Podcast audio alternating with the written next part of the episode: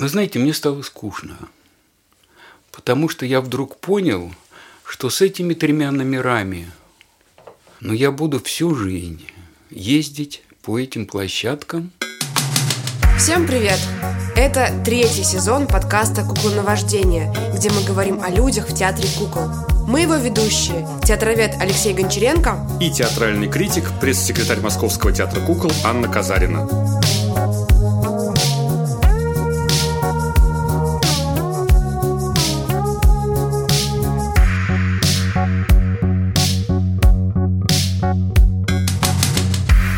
Нас в гостях художественный руководитель Московского театра кукол, доктор искусствоведения Борис Павлович Голдовский. Да, я в гостях. Здравствуйте, ребята. Получается давно, странно. Да. давно не виделись. Как-то вот так, да. А, думаю, что сегодняшний выпуск можно обозначить как спецвыпуск, потому что Борис Павловича в основном знают как Завлита, историка театра кукол, но выяснилось, ну, по крайней мере, я недавно узнала, что Борис Павлович имел опыт работы на сцене с куклой в качестве актера. А поскольку наш подкаст как раз-таки об актерах театра кукол, то вот, Борис Павлович, невероятно интересно узнать об этой вашей части жизни. Да, была такая часть жизни, достаточно большая. Дело просто в том, что я, наверное, как ну, большинство из тех, кто работает в театре, и, и театроведов в том числе, и режиссеров, и главных режиссеров, и, и, и многих, многих, многих. Сначала я хотел, конечно же, стать актером. И я хотел стать актером еще, да еще, пожалуй, в школе, когда учился. Было это очень давно. А, и а, хотел я это к большому неудовольствию моего отца, конечно же, потому что он был довольно известным авиаконструктором, а, и довольно много всего, и, человеком известным был, известным до такой степени, что он все время пытался меня с моей актерской мечты куда-то передвинуть.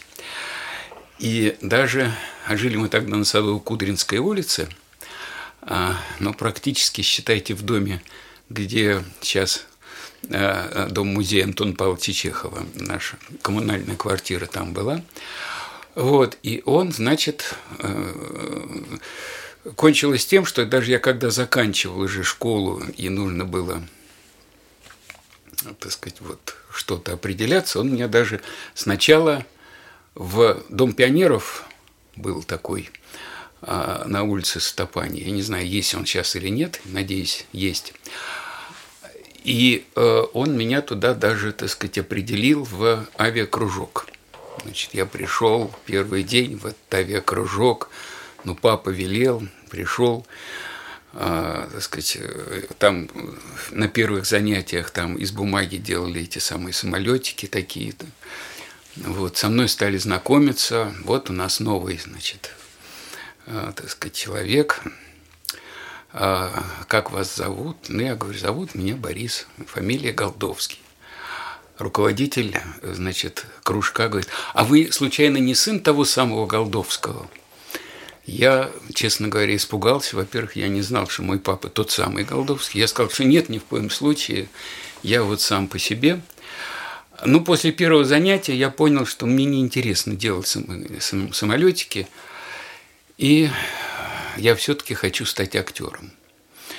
В 64 1964 году а, я пошел, был такой, надеюсь, он и сейчас есть, наверное, Народный театр ЗИЛ такой был а, довольно известный в то время. И вот в конце 1964 года я туда пошел поступать в этот самый Народный театр ЗИЛ, там была студия.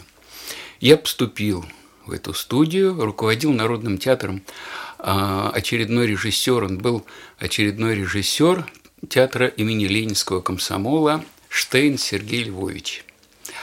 Вот, Сергей Львович Штейн был нашим руководителем. Большой был театр, очень большой и довольно известный, потому что там в свое время Лановой начинал, там Носик начинал.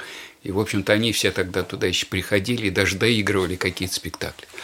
Студия э, так сказать, у нас при театре была молодежная студия. И молодежная студия действительно очень интересная. Нас там было человек 10-12 ребятишек. И ребятишки мы были, в общем такие довольно перспективные, как я сейчас понимаю.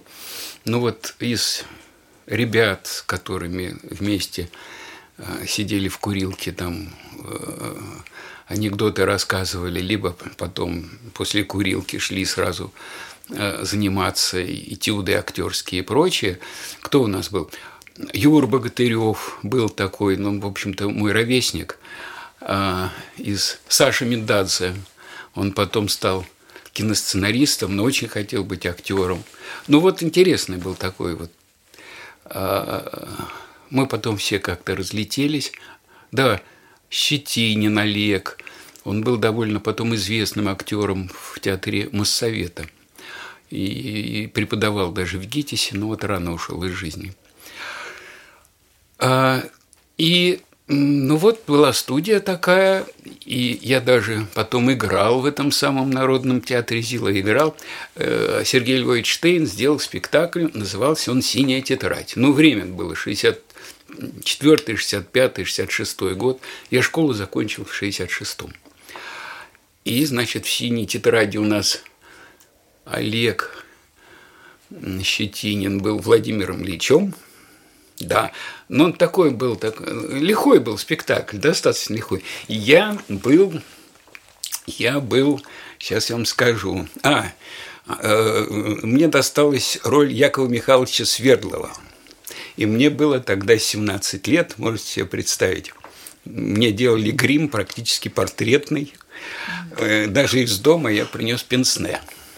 Вот. Отцовская? Э, нет, деда. У меня же дед был э, врачом, тоже довольно известным врачом.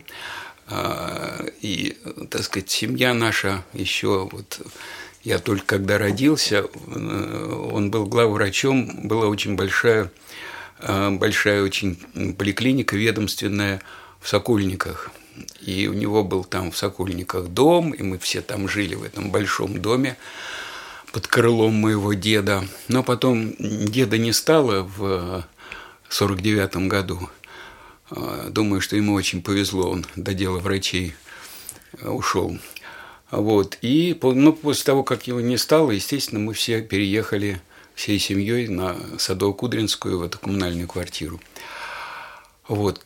Ну, о коммунальной квартире не буду ничего рассказывать, хотя это отдельная песня, тем более у нас же с вами разговор о моей неудавшейся актерской карьере, вот, которую я с нежностью вспоминаю, тем не менее. Вот. Короче говоря, а, в студии Народного театра ЗИЛ я учился где-то до 68 года. А параллельно я уже работал. С завистью смотрел на Олега Щетинина, который поступил в школу-студию МХАТ. А Юра Богатырев, по-моему, поступил, но не в театральный его, по-моему, не взяли. Он поступил в цирковое сначала. Вот, в училище цирковое. Я не поступил никуда, но тем не менее в театр очень хотел, и поэтому я пошел в театр Моссовета э, в качестве электроосветителя. А, но мне очень повезло, потому что 66 67 68 год, театр Моссовета, время совершенно золотое, потому что это, это Плят, это Раневская, это Бортников, это Морецкая, это десят, десятки потрясающих, потрясающих актеров, удивительных спектаклей – и странный месяц Севич, и дальше тишина, и глазами клоуна, и роскошный маскарад Завадского с Марковым в главной роли, в роли Арбенина. Это совершенно золотое время. Мало того, в 1966 году, когда я пришел туда, был выпуск а, студии Завадского, а студия, э, они выпустились спектаклем «Театр Гарсия Лорки», а, который сделал Борис Щедрин, режиссер. Очень мощный был спектакль, и режиссер был очень интересный. А выпускники были Терехова,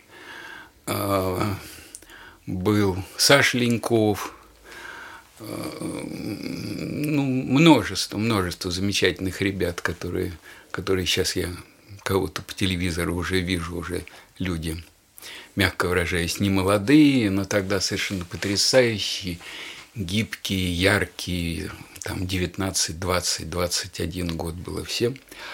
Роскошное время. Короче говоря, мне очень повезло. И я работал, и работал, я думаю, даже неплохо, потому что играл в это время Якова Михайловича Свердлова, конечно. Да, да, параллельно в Народном театре ЗИЛ. Кстати, мы его играли даже в как-то нас Сергей Львович позвал, и был у нас даже спектакль в самом театре Ленинского комсомола, вот этот самый спектакль. Мы, я за кулисье Ленкома до сих пор помню. Ну, того еще Ленкома, видимо, много-много лет назад. Вот. И работал я довольно хорошо. В институт я так и не поступил ни в 66-м, ни в 67-м. Работал хорошо, и мне даже в 67-м меня должны были взять в армию. А, и светили мне, светила мне Таманская гвардейская мотострелковая на два года. Но, честно говоря, из театра уходить очень не хотелось, а работал я действительно неплохо, и в театре мне сделали бронь. Сделали бронь на год, я, значит, до 68 -го года еще компания там была очень хорошая, даже ребята-светителей, потому что там, по-моему, до сих пор еще а, Гриш Кирюшин работает, он был художником по свету тогда еще, он мой ровесник, он и сейчас там, по-моему, работает, насколько я спрашивал. Но с ним не виделся, к сожалению. Вот. А в 68 году моя бронь закончилась, и я ушел служить на флот. Три года, Балтийский флот, Кронштадт, крейсер Киров. Вот, три года я там прослужил. А, ну, так, ну, служил на большом железном корабле, а, о котором рассказывать, наверное, сейчас не буду, не о нем речь, но дело просто в том, что а, так как на зиму наш корабль стоял у стенки, то есть на причале, да, и а, зимой по субботам и воскресеньям я добился того, что меня тоже выпускали на берег, потому что недалеко от Усть-Рогатки, это причал, где стоял наш корабль, Сейчас корабля уже нет, его порезали на иголке. Это был флагман Балтийского флота, огромный флагман, 30-х годов постройки. А, и я, э, меня отпускали на субботу, так сказать, иногда на воскресенье, на репетиции в Дом офицеров, где был Народный театр – и я там тоже с удовольствием лицедействовал большой компании, ну, относительно большой компании, сколько человек, 20 нас было. Кто-то из гражданских, из Кронштадта, ребята, девушек, а кто-то из моих сослуживцев с других кораблей. Вот, тоже что-то играли, но военно-морское в основном. Основная тематика была военно-морская, и были тоже премьеры разные – и на эту премьеры даже время от времени меня на 2-3 дня отпускали со всеми вместе в Ленинград на спектакле, где-то там в ДК, где-то мы что-то играли. Вот. Хотя параллельно служил, так мне выдалось сначала, так как я все-таки, у меня была некая, так сказать, э, работал же я осветителем в театре, Значит, меня сразу же определили сначала в учебный отряд а, БЧ-2, боевая часть э, БЧ-5, извините, боевая часть 5 – это электрик, элек, э, с, э, со специальностью электрик надводных кораблей. Вот, электрик надводных. Ну, меня, значит, определили в электрике надводных кораблей. Ну, по-моему, там места не было и, в общем необходимости во мне не было, как в электрике. А, Э, хотя у меня даже есть до сих пор удостоверение, потому что параллельно еще это и водолазное дело, и как бы всякое разное. Но это отдельная песня совсем. Короче говоря, Вот такая у меня была актерская э, работа во время службы. Хотя во время службы, конечно, все время я служил. Служил я в основном на верхней палубе, потому что вместо БЧ-5 я попал в БЧ-2. Это значит э, зенитная, так сказать, вот история на верхней палубе. Были такие там. Сейчас, наверное, таких пушек уже нет, как там были. Вот, три года я там честно отслужил. И в конце мая 71 года я, значит, демобилизовался, пришел опять к себе в театр Моссовета, а, но уже заканчивались все приемы, я понимал, что я уже никуда не поспеваю, и вдруг увидел, что есть информация о том, что в Московском театре кукол, да, что вот везде уже всех никого не принимают, а в Московском театре кукол заканчивается, значит, прием в студию при Московском театре кукол. Главным режиссером тогда был Авксентий Александрович Гамсахурти, такой режиссер с таким крутым кавказским характером, орлиным взором и, так сказать, громким голосом и потрясающим смехом, который, когда он смеялся, наверное, вот около Елоховской церкви было слышно, вот, когда он.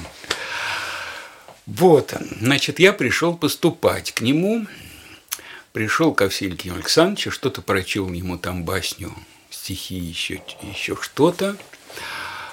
По-моему, я не очень его заинтересовал как будущего студийца, но когда он узнал, что у меня еще есть три с лишним года, так сказать, опыта работы в качестве осветителя в, в театре Моссовета, а, он меня взял, но только с условием, если я пойду и работать сюда же. Меня это очень устраивало, потому что а, Потому что, ну, бегать из театра Моссовета, учиться сюда, это было как-то такие концы неудобные.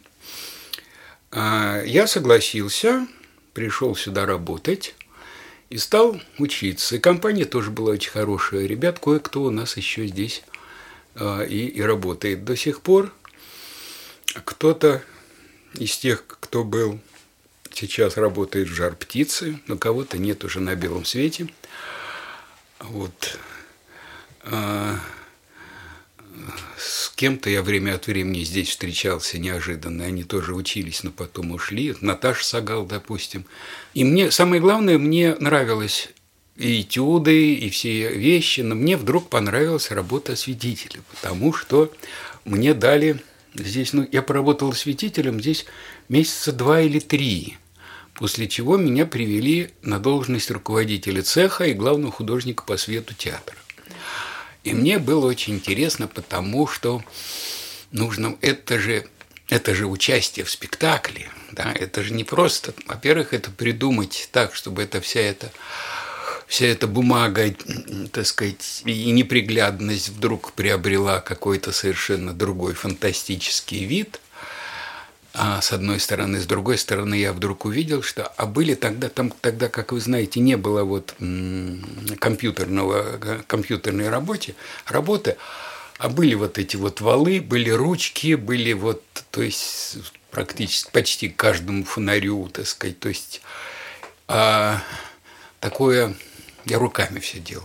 Вот чуть руками, вот, вот это было очень здорово, потому что мне не надо было нажимать на кнопку, чтобы оно все само сделалось, а мне было интересно, ведь ведь понимаете, когда идет спектакль, он идет каждый спектакль по-разному, и поэтому оттенки, цвета, ритмы все время разные. И у меня у самого, потому что настроение разное, и у актеров, которые работают, и у зрителей.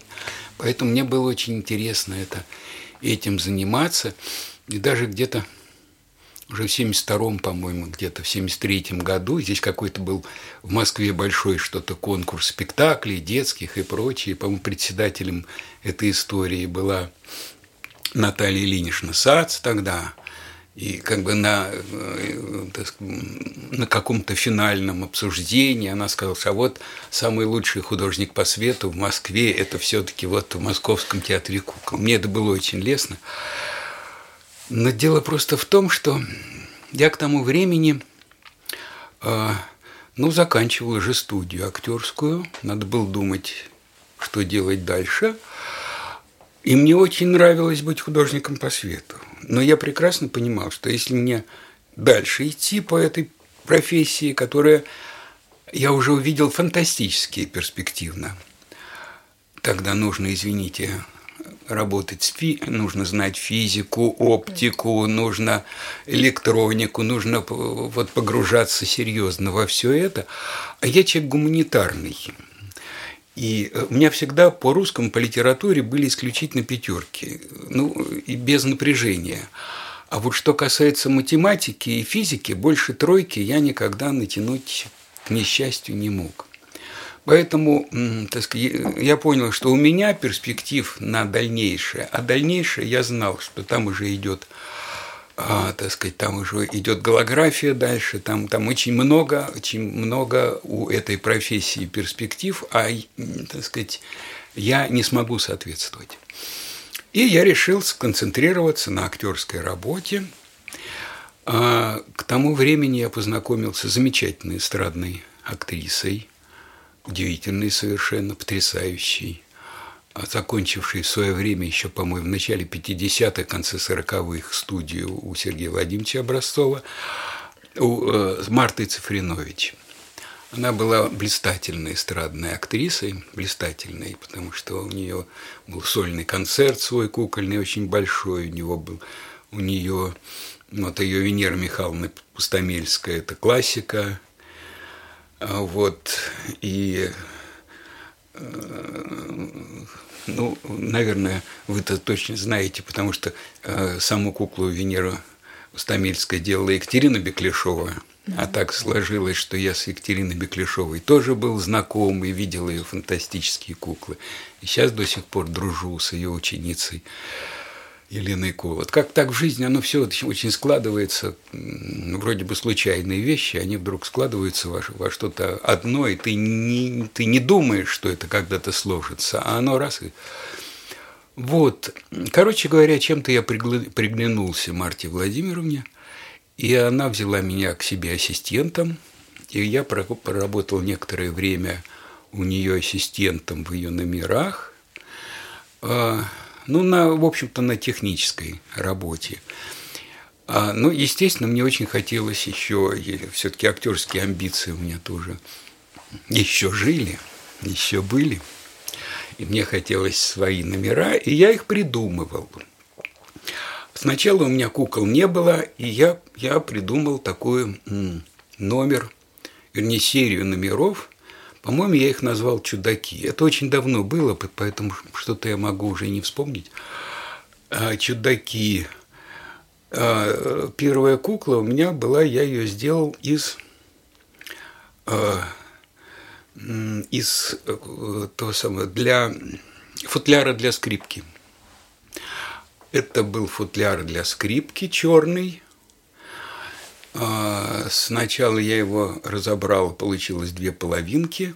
Потом я увидел, что он очень похож на а, морду крокодила, да. И тогда я уже, я уже к мастерам обратился. Они сделали, чтобы это морда, чтобы он открывал пасть. Это самое, самое чехол. Потом придумали, чтобы у него в чехле вдруг вот эти откры... два глаза возникали, такие вот, как фары, да. Вот. И там, короче говоря, появлялся сначала чехол на, на ширме. Ширму мне сделал мой младший брат. Он был очень хорошим, он всю жизнь поработал, уже, к сожалению, Миши нет на белом свете, он был очень хорошим, э, очень хорошим слесарем. Он э, работал на авиационном заводе, у меня же вся семья так или иначе в авиации – вот, и он был слесарем, сделал мне потрясающую ширму из каких-то фантастических авиационных материалов, вот, которая, так сказать, собиралась, разбиралась и была очень легкой. И вот появлялся сначала вот этот самый ши, э, сначала этот футляр, потом у этого футляра открывались вдруг глаза, а потом пасть, возникал крокодил, и потом шла какая-то фонограмма, и я что-то там такое работал, потому что, так сказать, там многое придумал, чтобы и, это могло быть, и чтобы две руки у меня возник, то есть две лапы возникли. То есть там очень много за ширмой всяких разных надо было фокусов придумать. А был текст? А, был какой-то текст, какая-то фонограмма, песня какая-то была, я уже не помню, что. Честно говоря, просто это было очень давно. А потом, я не помню, с какой-то киностудии мне очень подвезло, и был такой фильм, который Художник, по-моему, был э, Тузлуков. А фильм «Небесное создание». Он до сих пор, по-моему, есть, его можно посмотреть. А с потрясающими куклами, которые куклами с внутренними тростями, с образцовскими, а, и с такими из, из резины э, головками, да, большие куклы, верховые, внутренние трости. И мне досталось две куклы. Одна из кукол совершенно изумительная. Это вот, если «Небесные создания» посмотрит, там есть дирижер такой вот. Он, значит, э, э, действительно дирижер с потрясающей пластикой, потому что внутренние трости, вот уморительное, потрясающее лицо, Тузлуковский совершенно типаж такой. И он вот руки, он поднимал руки, и у него вот все было вот так. Короче говоря, это вот был подарок, то, что называется, сверху откуда-то. И э, я с этим дирижером, ну, там было все порвано, вся механика, но механику мне восстановили, даже сделали, даже чуть улучшили, потому что если у того дирижера только ладони э, работали, вот руки, локти, ладони, то они сделали так, что у него пальчики, пальчики работают. Это было вообще. И э, я сделал с этим дирижером тоже номер из серии «Чудаки». А как это выглядело, э, так сказать, а, ну, если так очень, очень приблизительно, то, что появлялся вот этот самый дирижер, он настраивал, так сказать, вот оркестр – а, что-то ему нравилось, что-то не нравилось. Вот сначала что-то все не получалось, потом начиналось, уже шла, так сказать, вот он просто очень красиво, как он дирижировал всей этой историей. Потом он все заканчивалось, причем заканчивалось несколькими финалами, потому что что-то там не, не случалось у оркестра. А, вот еще что, кроме пальчиков, мне еще мастера, но они потрясающие, конечно, сделали. Они воспользовались тем, что а головки были резин, резиновые, да, у тузлуковских кукол. И они сделали еще несколько рычажков, и лицо стало мимировать. Да? Он стал как бы вот... Э, вот, то есть фан, у кукол фантастическое возникло, так сказать, возникли возможности. Вот, короче говоря, он там морщился, поправлял э, и прочее. И когда все заканчивалось, он торжественно кланялся, так сказать, э, кланялся публике, потом нагибался, доставал снизу пластинку, да, но это чудак, который вот, он, у него нет оркестра, но у него есть вот он ставит пластинку, и он как бы... То есть вот э, это об этом, что ли, номер, если говорить серьезно. Это не... Это вот об этих вот персонажах чудак. И был еще один тоже из того же из того, из того же фильма «Небесное создание». Очень хороший такой жив, э, мультик, который снимался на живую, с живыми, так сказать, э, с настоящими театральными куклами, но с э, тем, чтобы можно было снимать их крупный план, там вот эти вещи. Еще был такой, но совсем другой типаж, такой вот с большим лицом, такой, извините, мордатый, такой вот. С... Поэтому я одел его. Он тоже был в костюме, в таком черном костюме с бабочкой, но я дело убрал, я э, одел его в белый халат, да, белый халат, с, э, э, руки были мои, а куклу я сделал на голове. Ну, потому что мне нужны были руки, да. Я, значит, установил, там нужно было целый шлем какой-то, чтобы он стоял на, на голове, вот это самое. И, значит, был такой номер, когда он появился, вот это врач, да, он начинал операцию, там, так сказать, были всякие разные, так сказать, инструменты, он чего-то резал, чего-то такое вот, да, что-то, ну, явно было, что идет операция. Операция заканчивалась, и он доставал арбуз.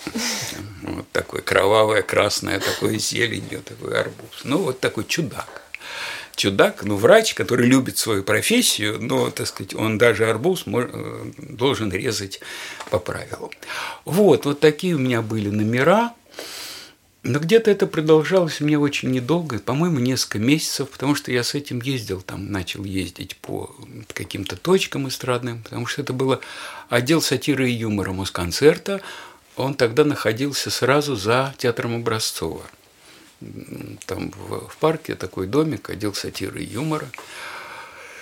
И даже на гастроли как-то съездил.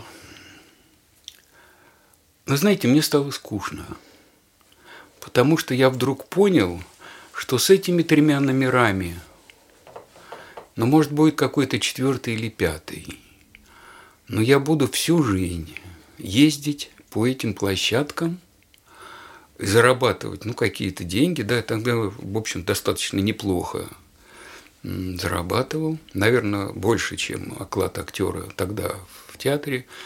Все-таки как Москонцерт давал возможность зарабатывать. Но мне стало невыразимо скучно. И э, я понял, что мне, э, что, наверное, хватит. Вот, наверное, так. Тем, тем более, что тогда уже, я, наверное, не рассказал самого главного, что когда я еще заканчивал здесь, в Московском театре кукол, а, вот эту актерскую студию, и уже, так сказать, был таким э, умелым, скажем, художником по свету, э, театр собрался ехать э, на Кубу на гастроли. Естественно, меня, так сказать, без меня театр на Кубу не ехал, потому что практически э, все такие ну, красивые спектакли, которые здесь были, ну, они были разные, но, в принципе, все были любопытные и красивые. Потому что я для многих спектаклей, я просто придумывал, ну, не было, нельзя было купить какие-то вещи. И нужно было придумать, э, чтобы вот что-то происходило на сцене красивое. А, вот. И я должен был ехать на Кубу.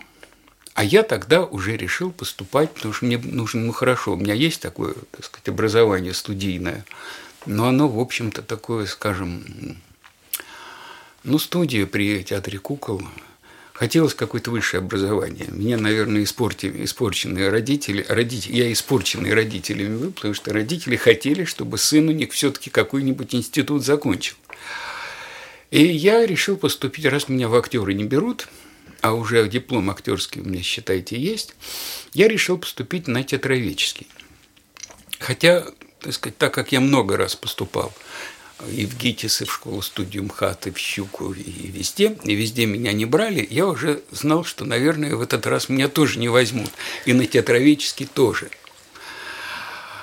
А вот, и а, но, тем не менее, так сказать, я подал документы, и когда меня Овсентий Александрович Комсохурди вызвал, сказал, что вот, Борис Павлович, через 10 дней мы летим на Кубу. Я ему сказал, Овсентий Александрович, вот все, что хотите, но на Кубу я не полечу, потому что у меня через два дня первый экзамен. Да? Э, ну вот как-то так складывалось, что вот нужно было и документы сдавать на Кубу, и э, документы э, в ГИТИС, и вот одно, надо выбирать что-то одно. Я ему сказал, что нет, вот только вот в ГИТИС. А, чем поставил его в неловкое, видимо, какое-то положение, потому что я, наверное, действительно нужен был больше на Кубе, скорее всего. Но дело в том, что тогда директором театра в это время был э, в прошлом начальник управления культуры города Москвы Николай Сапетов такой. Он там свое управление культуры отработал и пришел сюда директором. Человек он был тоже довольно известный в, в театральных кругах, известный как чиновник, как администратор. Короче говоря, Авксентий Александрович поделился своей бедой с Сапетовым, и мне устроили досрочное поступление в ГИТИС, скажем так. Каким образом, я не понимаю. Вот, но во всяком случае, я прошел собеседование, я еще не знал, прошел я его или не прошел, но я собеседовался, вот, после чего буквально на второй день мне позвонили из ГИТИСа и сказали, что я принят. И я могу ехать на Кубу, называется. Это было абсолютное счастье, потому что это был первый раз, когда я вообще поступил в институт. И э, поступил, мне очень повезло, потому что поступил я к, на курс Александровича Маркова. Вот, это был самый, в общем-то, последний его курс, а, причем заочный, естественно. Я, так сказать, я поступал как заочник, а иначе как работать-то? Вот, иначе Николай э, Сапетов за меня бы не, так сказать, вряд ли стал ходатайствовать. Вот. Так что, э, ну, на Кубу, кстати, на Кубу мы так и не поехали, что-то там, так сказать, да либо что? там, либо взаимоотношения у нас э, как-то стали иными, либо, ну, короче говоря, так сказать, гастроли отменились, а я поступил в институт. Все было как-то, все, все сложилось все сложилось очень правильно. Вы рассказали про кукол, которые у вас mm были. Это довольно сложная система. Да. И какая-то сложная механика дополнительная. Да. А, работе с этими куклами вы научились вот непосредственно во время обучения в студии при театре? Как да, конечно. Ну, конечно. Э, ну, во-первых, э, естественно, я все-таки здесь, насколько, э, по-моему, то ли Три года, по-моему, здесь было обучение тогда. Я поступил, в конце концов, начались мы заниматься осенью, по-моему, в сентябре или в октябре 71 года. Вот. И был я здесь где-то до 74-го. В 74-м я ушел, а, вот уже закончил обучение и ушел. Естественно, э, учился здесь, ну, дело просто в том, что компания была одна. Учился очень условно. Вот здесь, где у нас гримерки сейчас в театре, там вместо этих многочисленных гримерок был один довольно большой зал, где училась вот наша студия, где был у нас вокал, где была техника речи, очень хорошие педагоги были, замечательные. В нижнем фойе у нас стояли станки, и там был танец. Для меня это было, так сказать, каторга абсолютная, но, так сказать, тем не менее. Вот. И, естественно, естественно, ну, здесь дело в том, что в этом театре работали, в то время, во всяком случае, работали совершенно блистательные актеры, кукольники. А, это актеры которых создал еще, ну, создал, как воспитал еще э, Громов, э, выдающийся режиссер, потрясающий актер, друг Михаила Чехова, соратник Михаила Чехова. Он, э, ему принадлежит, по-моему, лучшая книга о, о Чехове. И, и, так сказать, он работал много в его спектаклях, он режиссировал в его спектаклях, он был вместе с ним, когда они уехали из Советского Союза в Прибалтике и долго работали вместе. И уже потом, когда Чехов уехал э, во Францию, а, а Громов решил вернуться в Россию, Чехов написал ему рекомендательное письмо э, Мирхольду, и Громов пришел к Мирхольду и стал его ведущим актером, и его, так сказать, одним из первых его, так сказать, правая рука режиссеров. И работал с Мирхольдом до закрытия его театра. Вот, после чего как раз его где-то, по-моему, в 1939 году его взял Уж ему трудно было устроиться потом работать после театра Мерхольда после закрытия театра. Его взял Образцов.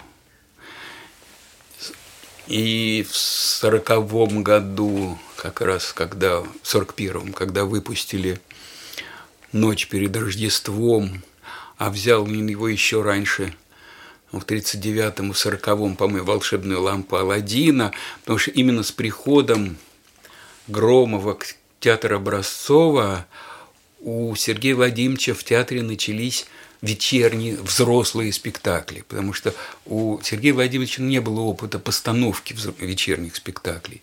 И Громов ему в этом очень сильно помог.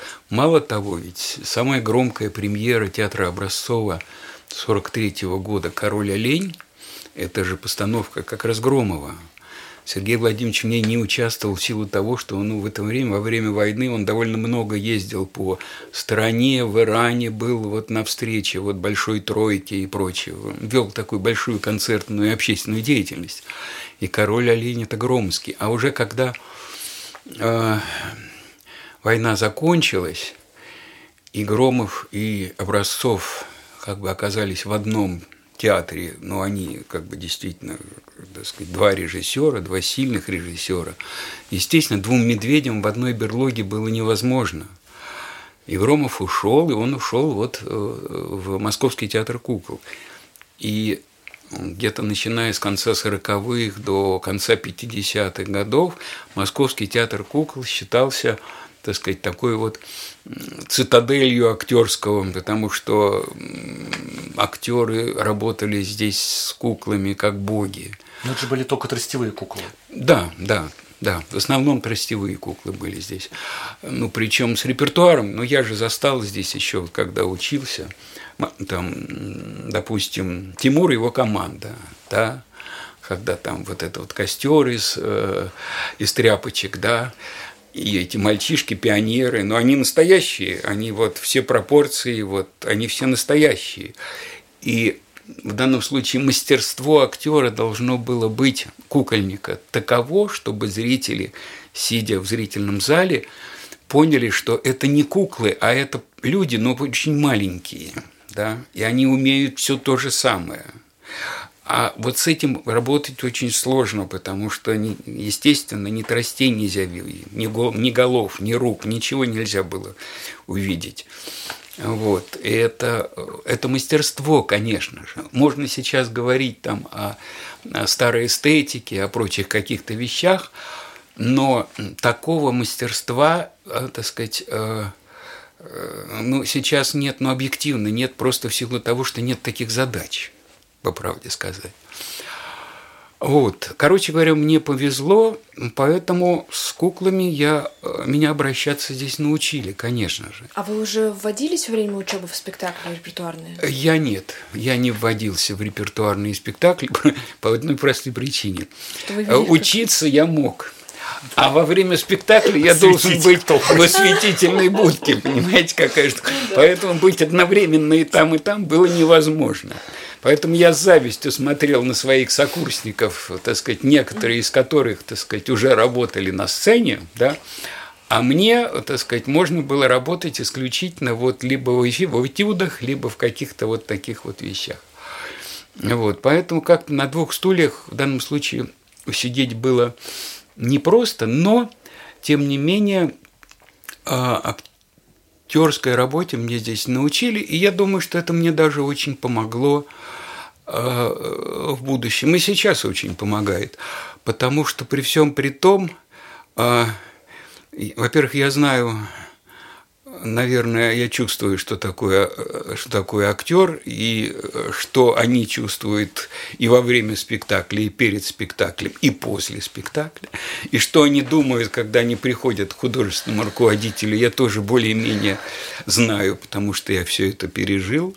И то же самое я прекрасно знаю, что, э, так сказать, что такое там художник по свету, либо осветители, которые занимаются, направляют свет и, и прочее, прочее, и ведут спектакль. Э, другое дело, что я иногда, я иногда, э, так сказать, наверное, сам себе кажусь таким, знаете, стариком Хатабычем из фильма «Старик Хатабыч», который смотрит, э, помните, там был момент, когда они в цирке, да, когда он смотрит на фокусников, да, вот, когда все аплодируют, когда там кролик в цилиндре, а старик Хатабыч сидит и негодует, говорит, разве это чудеса? Это обыкновенная ловкость рук. Вот э, я иногда тоже, когда смотрю спектакли, э, у меня возникает комплекс старика Хатабыча, но я его с ним пытаюсь как-то как-то бороться. Меня здесь очень давно не было. Я ушел в 1974 году. Я помню, даже когда Лева Бобышев, извините, когда он пришел в этот театр, потому что это было где-то, по-моему, в 1973 году.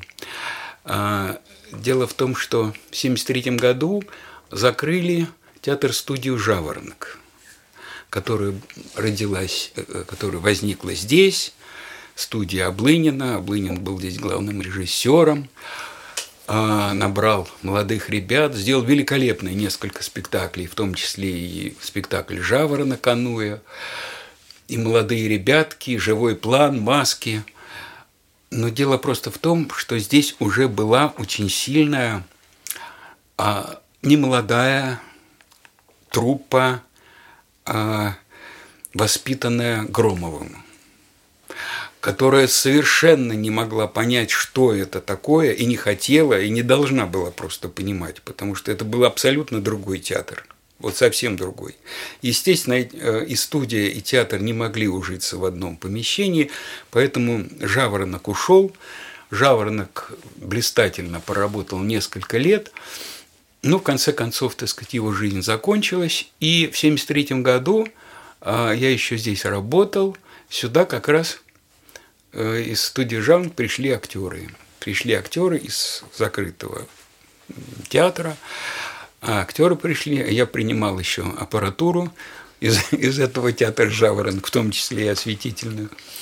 Вот. И спектакли кое-какие очень неплохие здесь сюда пришли из этого театра.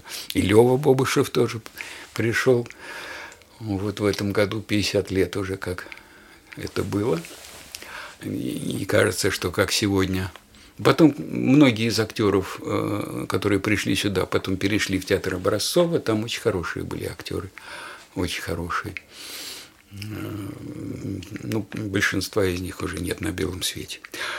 Вот, так что э, с этим театром, с этим театром много чего связано. И когда в 2014 году собственно, спустя, считайте, 50 лет, наверное, с тех пор, как я отсюда ушел, да, мне вдруг позвонил, э, позвонил э, директор этого театра назначенный и, сказал, что нужно прийти сюда для того, чтобы... Э, а жил я тогда около теплого моря, ловил рыбу, писал книжки – и было все очень хорошо, и уже года полтора как не работал. Да? А возникла некая, с одной стороны, честно не хотелось, потому что уже все хорошо, просыпаться не нужно, каждый день на работу идти не нужно, можно летать по всему миру по фестивалям, да, что и было а тут, но с другой стороны, я же здесь все-таки все таки э, учился в студии, наверное, что-то этому театру должен. Вот. И в 2014 году я все-таки пришел в этот театр. Ну и не жалею, потому что э, здесь сцена та же самая во всяком случае, да. Э, в общем-то, предлагаемые обстоятельства очень похожи. А, так сказать, актерская, так сказать, профессию я еще помню. А, ну и все остальные тоже, наверное. Поэтому все хорошо. Борис Павлович, у меня такой вопрос в связи с, со временем, со стариком Хатабычем и с вашим возвращением. Вы очень радуете за э, новые технологии в театре кукол, за Э, роботов, автоматонов и вообще за э, то, как сегодня, в наше время, все эти древние вот искусства, да, автоматизированных кукол развиваются. И мне просто интересно, как это связано с вот живым актером, с его мастерством кукловождения и вот с куклой, которая может работать и двигаться сама. Это очень легко. А, это очень легко. Дело просто в том, что... Дело не в том, что я ратую за это. Дело в том, что я а, понимаю некую, так сказать, логику, некую неизбежность и, в общем-то, а, нормально к этому отношусь, потому что а, я прекрасно знаю, занимаюсь как бы вот э, историей нашего с вами искусства в течение многих-многих столетий, я прекрасно вижу, что театр кукол всегда, во все времена а, так сказать, пользовался э, новыми технологиями всегда, да, вот э, новыми что-то нашли новое в оптике, это тут же возникло на сцене. Новое так, придумали пружинки, придумали колесики, это тоже возникло в, в куклах. Э, э возник, э, так сказать, возникло общение актера с куклой, да, так сказать, э, все это живет одновременно. И вот сейчас, допустим, ни один театр не может обойтись без программиста внутри театра. Программист нужен не только бухгалтерии, он нужен осветителям, да, он со временем очень понадобится и все больше и больше звуковикам, да, а сейчас уже по сцене время от времени, так сказать, летают э, неопознанные или опознанные объекты, да, которые управляются там с помощью, э, так возникают дроны, да. Э, и я абсолютно уверен, что профессия программиста она уже нужна, допустим, в мастерских. Другое дело, не все театры могут это дело осилить. Но мы уже видим по спектаклям, что во многих спектаклях, э, так сказать, искусственный интеллект либо программирование востребовано и будет востребовано все больше и больше и больше. Я к этому спокойно отношусь, потому что я не очень хорошо понимаю, но если, допустим, в каких-то спектаклях, условно говоря, там Уральской зоны или сейчас, нынче, актер общается с куклой, да, а, и ему там отвечает, так сказать, эта кукла, ну, так сказать, только, а почему, собственно, он не может общаться с, точно так же с персонажем искусственным интеллектом, потому, с роботом, учитывая, что робот – это та же самая кукла, которая уже много тысяч лет. Просто, так сказать, у этой куклы вдруг появились мозги. Но это не принципиально. А вот, что касается мастерства э, кукловождения, ну, мастерство кукловождения, безусловно, остается, потому что наличие э, роботов, искусственного интеллекта и прочего, прочих замечательных хитростей, они никогда не заменят перчаточную куклу, тростевую куклу, теневую куклу, вот все это роскошное богатство – которое мы получили в результате, так сказать, там двух, трех, четырех тысячелетий жизни театра кукол. Потому что, как э, я уже рассказывал, по-моему, довольно много раз, о том, что я уверен абсолютно, что вот эти э, системы технологические, они естественным образом сменяют друг друга. Но это не, не означает, что одна исчезает, а другая появляется. Речь идет о том, что а, так сказать, одна из систем может превалировать. Условно говоря, вот я рассказывал, что в Серебряном веке превалировала марионетка, потому что она отражала сущность времени, да, а в 20-х годах превалировала перчаточная, петрушечная кукла, потому что именно она своей брутальностью, простотой, элементарностью и своим жестом она отражала суть времени 20-30-х годов, потом тростевая отражала свое время, да, планшетная отражает наше, да, так или иначе, а, э, так сказать, кукла с искусственными мозгами будет отражать время будущее, но это не значит, что она тоже сменяется время. После него будет тоже нечто. Может быть, та же марионетка вернется, может быть, та же перчатка. Это будет зависеть от нас, собственно, от того времени, которое то ли мы сделаем, то ли нас сделает, называется. Вот. Так что будем ждать. Борис Павлович, сказать, а вот э, кукла сменяет систему, а актер же тоже меняются, соответственно, да? Вот какой сегодня актер театра кукол, вам кажется, живет, вообще работает? Сегодня, сегодня востребован, конечно, как мы с вами знаем, сегодня востребован, э, так сказать, ак актер, в первую очередь, на мой взгляд, так сказать, актер драматический, который способен работать с куклой. Причем э, понимаете, какая вещь? Вот если я говорил о громовских актеров, вот актеров Московского театра кукол, там, конца 40-х, 50-х годов, на сцену их в живом плане нельзя было показывать. Они, они так сказать, они просто стеснялись бы выйти на сцену, они не знали, как им двигаться, да, но они блистательно работали с куклой, да. А что касается сейчас – когда режиссер берет актера на те или иные роли, он в первую очередь все-таки, ну, в зависимости от материала, разумеется, он в первую очередь, конечно же, смотрит, насколько этот актер может органично существовать на сцене как драматический актер, да, в зависимости от задачи, конечно. Но я вижу мало сейчас режиссеров, которые хотят сделать, допустим, чисто шармовой спектакль, к тому, что это еще и очень сложно. Потому что вот сейчас в чем проблема? На мой взгляд, сейчас сложно найти, условно говоря, 7-8 актеров в одном и том же театре, которые просто могут работать за ширмой, так сказать, ну не блистательно, но как бы на хорошем уровне, работая с куклой. Вот, вот 7-8 актеров. У нас очень хороший театр, у нас блестящие актеры, но чисто с, вот просто с куклой. Ну вот Наташа Федунова может, я знаю, но она из того еще поколения. Но еще двое-трое из нашей трупы могут, да. Но у нас там 35 человек всего.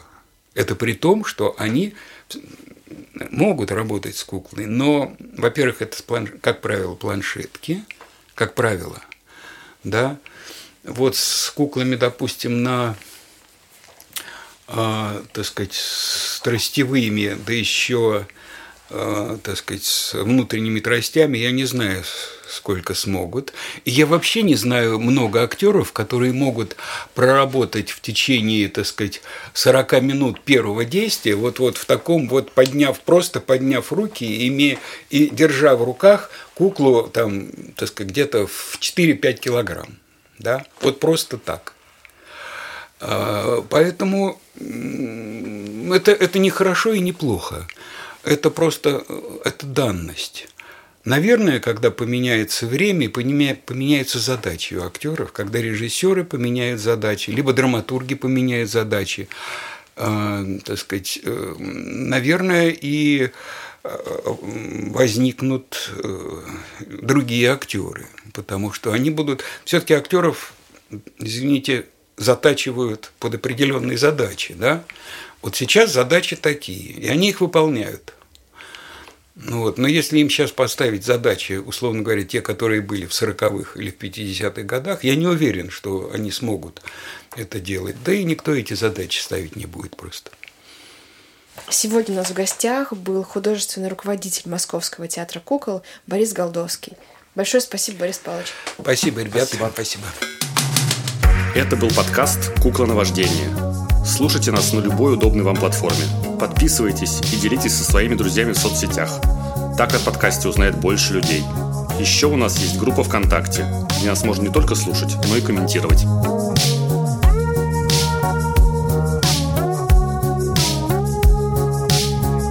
Этот подкаст мы делаем вместе со звукорежиссером и саунд-дизайнером Никитой Ермаковым в студии Московского театра кукол.